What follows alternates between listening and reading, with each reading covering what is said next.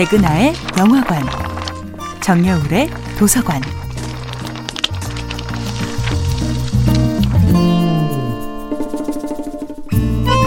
안녕하세요. 여러분과 아름답고 풍요로운 책 이야기를 나누고 있는 작가 정여울입니다. 이번 주의 작품은 노틀담의 곱추의 원작 소설 빅토르 위고의 파리의 노틀담입니다.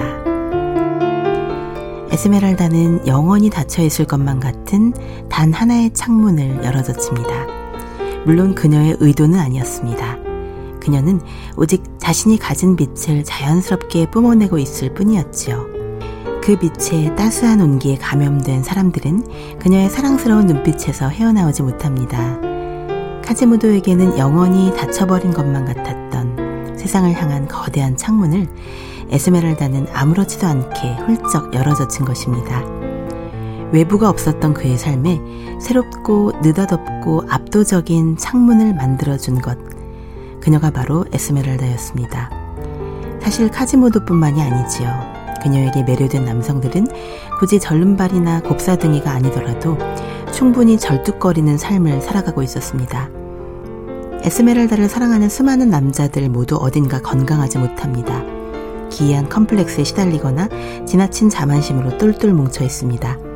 그나마 불황자 시인 그랭구아르가 에스메랄다를 향해 가장 인간적인 구애를 펼칩니다. 그는 평범하고 다정하고 낭만적인 목소리로 에스메랄다에게 사랑을 고백하지만 보기 좋게 거절당하지요. 카즈모도는 노틀담 성당의 종지기로서 자신의 유일한 존재 이유를 찾았지만 이제는 그 아름다운 성당이 그가 세상 밖으로 나가는 것을 가로막는 장애물이 됩니다. 카지모도의 노틀담 성당처럼 스스로를 보호하려는 노력은 때론 스스로를 억압하는 구실이 되기도 합니다. 모두가 에스메랄다를 다른 방식으로 사랑합니다. 프룰로는 그녀를 전적으로 지배하면서 동시에 소유하려 합니다. 페비스는 그녀의 감정을 이용해서 그녀를 일시적인 쾌락의 도구로 소비하려 합니다. 그랭고아르는 그녀를 바라보고 이야기하는 것만으로 기꺼이 만족합니다.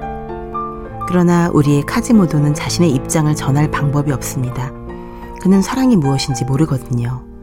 본받을 만한 사랑의 모델이 없습니다.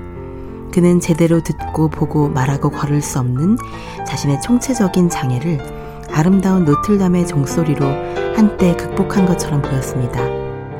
종소리는 그의 모든 것이었고 그의 유일한 사랑이었으며 그의 집이었고 영혼 그 자체였으니까요. 정여울의 도서관이었습니다.